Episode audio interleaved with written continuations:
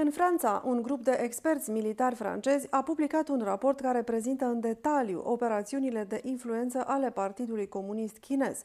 Un fost redactor șef al agenției de știri franceze Agence France Presse, AFP, spune că descoperirile sunt înspăimântătoare. În ultimele două zile, facturile pentru gazele naturale din Olanda și Marea Britanie au crescut cu 60%. Creșterea prețurilor alimentează actuala criză energetică.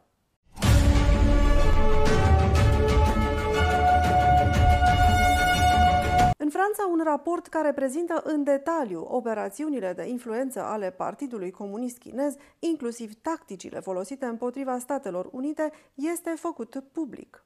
Un fost redactor șef al agenției de știri franceze Agence France Presse, AFP, spune că descoperirile sunt înspăimântătoare. Potrivit numeroaselor rapoarte, Partidul Comunist Chinez sau PCC este angajat de mulți ani într-o luptă împotriva Statelor Unite, dar și a altor țări occidentale. Aceasta nu se reduce doar la războiul militar, ci include de asemenea atât războiul economic cât și pe cel psihologic. Un astfel de raport a fost publicat în urmă cu două săptămâni de către un grup de experți militari francezi. Pierre-Antoine Donnet a fost redactor șef global al AFP și expert pe probleme legate de China. El spune că a fost șocat și îngrozit de ceea ce a găsit în raport, în special despre implicarea armatei chineze în războiul psihologic.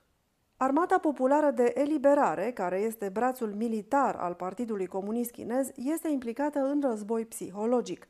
Raportul menționează baza militară 311, sau mai precis unitatea 61716, creată în 2005, în provincia Fujian, care conduce operațiuni precum așa numitul război al opiniei publice, spune Done. În raport se spune că armata chineză creează algoritmi de inteligență artificială care sunt capabili să influențeze opinia publică și să impună narațiunea PCC. Obiectivul este de a manipula părerile oamenilor atât din China cât și din afara Chinei despre Partidul Comunist Chinez. În afara Chinei, acest război vizează în primul rând Taiwanul.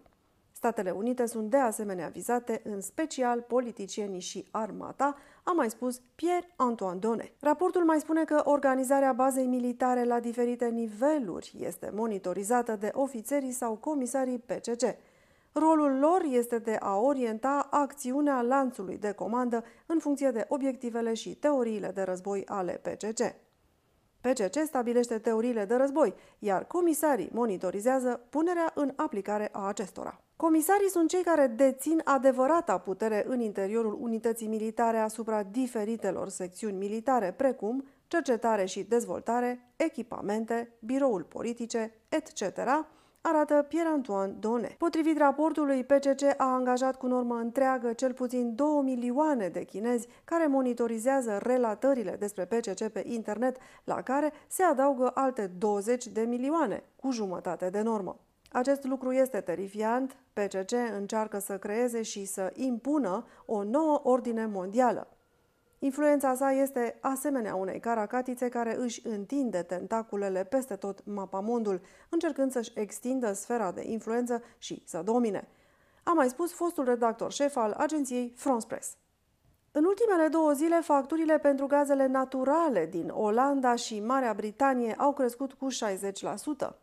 Creșterea prețurilor alimentează actuala criză energetică. Kadri Simpson, comisarul pentru energie al Uniunii Europene, a declarat că reglementările în domeniul energiei ar putea fi revizuite până la sfârșitul anului pentru a evita periclitarea economiilor țărilor membre UE.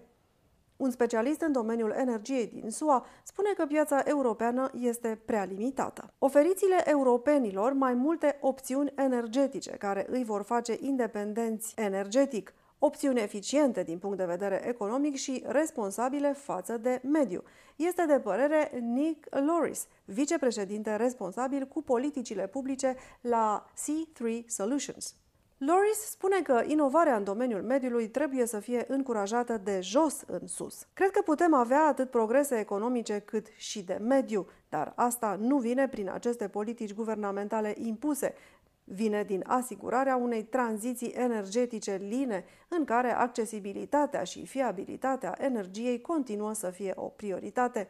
în timp ce facem de asemenea progrese în domeniul mediului. El spune că SUA beneficiază de pe urma politicilor energetice limitate ale altor țări, deoarece companiile se pot reloca. Cred că un lucru pe care l-am învățat în America este că drepturile de proprietate privată au fost esențiale în dezvoltarea resurselor de gaze naturale din Statele Unite, unde majoritatea resurselor de gaze de șist se află sub proprietate privată, unde proprietarii privați au drepturi asupra resurselor minerale și, prin urmare, sunt stimulați să dezvolte aceste resurse. Loris spune că firmele se mută în SUA și invocă drept motiv costurile scăzute ale energiei, care se datorează potrivit lui unei revoluții a gazelor de șist. Stocurile de gaze naturale din UE sunt la cel mai scăzut nivel din ultimii 10 ani.